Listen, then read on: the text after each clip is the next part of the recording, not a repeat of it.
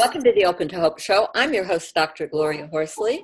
My daughter and co host, Dr. Heidi Horsley, is not here today because she's uh, flying in from the Compassionate Friends board meeting. And I want to remind you that this show is brought to you by the Open to Hope Foundation as well as the Compassionate Friends. We've got a great guest today, Stephanie Champion. It's awesome having you on, Stephanie. You've done a couple of YouTubes with Open to Hope, and they're right. great, and hopefully people will go at those. And also, you did grief in the workplace at the Compassionate Friends National Conference last year. You studied the law. I studied law in England. I worked in business in offshore shipping, shipping in Cyprus. Then, when my kids were born, I opened daycares because I couldn't find anywhere that was any good you are a woman who who sets things up and and does things obviously. And then you sold your daycares and moved to the united states. Yeah. And you're going to be a citizen on friday right? I certainly am. I'm very happy to announce that yes. That is that's exciting. So you're just finishing up your master's degree. Yeah i'm studying at the florida institute of technology um, IO psychology, which is psychology of the workplace, mm-hmm. and which is great. I, I, mean, your background is so awesome. If I needed a psychologist in the workplace, you'd be my woman because I mean, you've kind of done it all. You've studied the law. You you run your own businesses. Yeah. You had you understand laws. When Andre died, uh, you had two other kids. Yeah. And so, you know, you've just been through a lot and you understand a lot, a lot of the challenges that people are going to have business wise, personal wise, yeah. and in the workplace. So, uh, what's your take on it? And, and what, are you, what do you want people to know about the workplace? I think the real main thing I want to stress to people, and I tried to say this last year at my workshop, is that I don't want people to go home and hibernate after a loss. I mm. want you to get back into the workplace um, yeah, you're going to meet some problems, but you've already faced difficult times before. I want to see you back in the workplace. It might be voluntary, it might be part time, it might be community based, anything, just to stop yourself becoming isolated and losing um, your self esteem and your confidence by being at home. Um, if you've never worked, it might be more difficult. If you have worked, it can still be difficult to go back. Mm-hmm. Um, Especially, I hear uh, sometimes uh, they don't give people enough time away. Now, when my son was killed, I was working uh, at the University of Rochester Medical Center as a consultant to the surgical service, and my boss was so smart. She had an I you know probably didn't go back for two weeks, and I had students, and I was covering a whole service. She had another nurse who did nothing but follow me around. Mm-hmm and sit with me and hang and you know you want to feel competent that's one of the problems. You really want to go back and and you really confident. do because you really do. You've lost your confidence as a parent and, and the one thing a lot of people identify with is their role at work. So if you strongly identify with the role that you're playing in the workplace you can't afford mentally emotionally to lose that. Yeah and I and I think it's important what you just said, mentally and emotionally. I will have to say that um, you're kind of clinging, hanging on. I had students and everything, and you're you're really kind of holding on by your fingernails, but you really want to look like you can make it you do. You want to look like you can make it. Sometimes you might have a bit of pressure from your own parents other people who want to see that you're coping because if you don't hold it together then who will? So a, lot is riding on you especially if you've got other kids or other responsibilities and you, you it's not the time to retreat under your desk and stay there even though i guess it's what we all really want to do at the beginning. Um, but those problems don't go away. And what I've learned, the people I've spoken to, especially at the TCF conference, is that a lot of people end up changing their careers and changing their workplaces. Um, and I'm I'm I'm all for that. I'm all for retraining, but I'm not into rushing for anything. Mm-hmm. I want people to go back into work, try and assess where they're at, give themselves six months, a year, try and assess, think it through. It's the hardest thing in the world to start planning again after you've lost somebody, especially losing a child. But if you can, if you can uh, detach yourself from your workplace in a positive way that will help you then build and further skills in the future, you will benefit in the long term and your family members will benefit. You know, um, I think that's an important thing. Now, what are some of the things that I can do at work if I feel like I'm breaking down during a meeting or whatever? Okay, well, first of all, I would say something that you're not going to go into the meeting blind and then you'll suddenly burst into tears.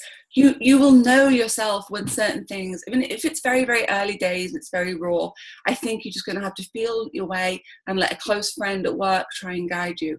Mm-hmm. But as soon as you're able to, you really need to identify what are the big stumbling blocks that you're going to face at work and try and think ahead a little bit. This sounds really impossible to do, but it's not. You can do it on the back of an envelope. You can say, Well, I know January and July are not good months for me. I'm going to cross them out.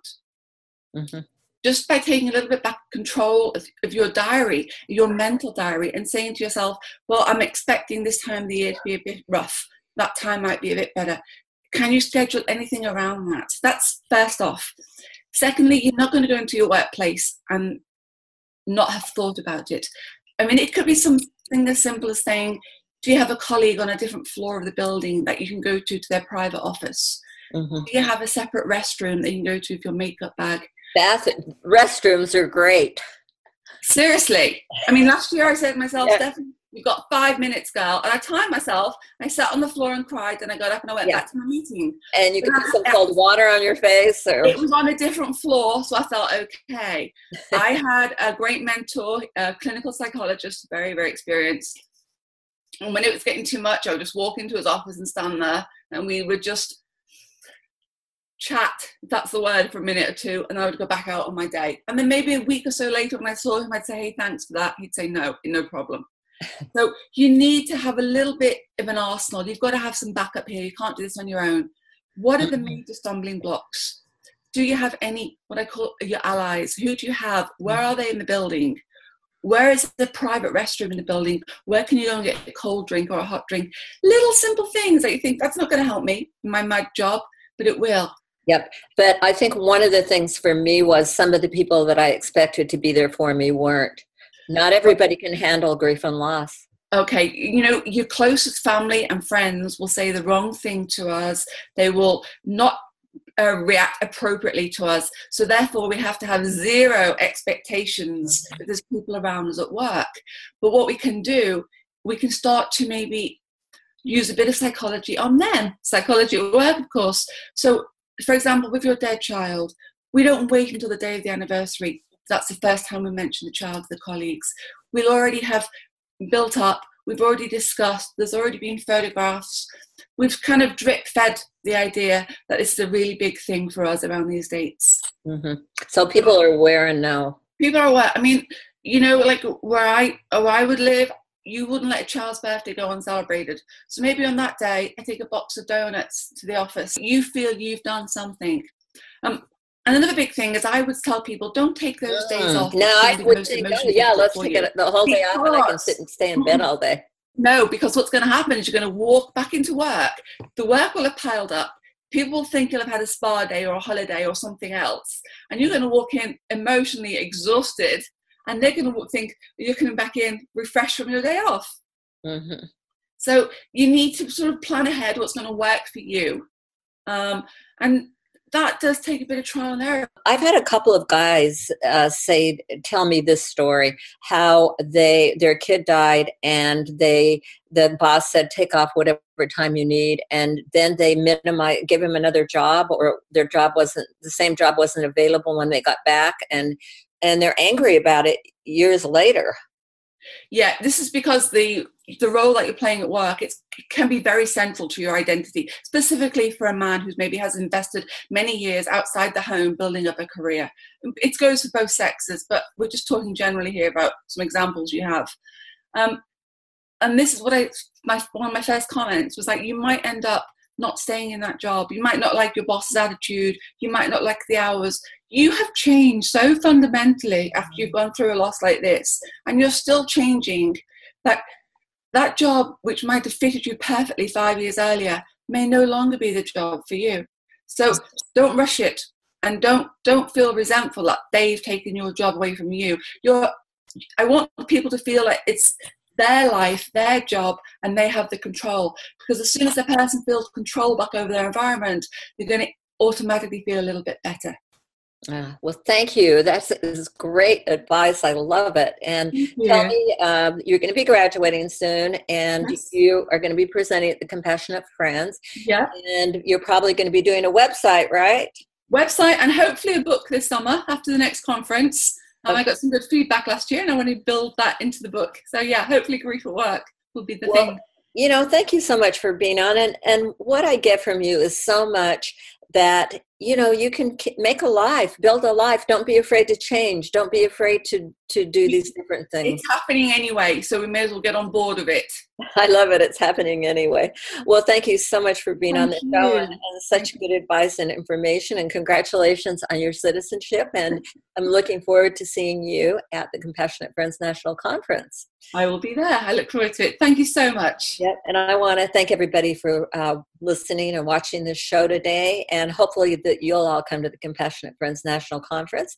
And also, Heidi and I always want to leave you with the message if you've lost hope, please lean on ours until you find your own, and God bless. Beautiful. Okay, thank you.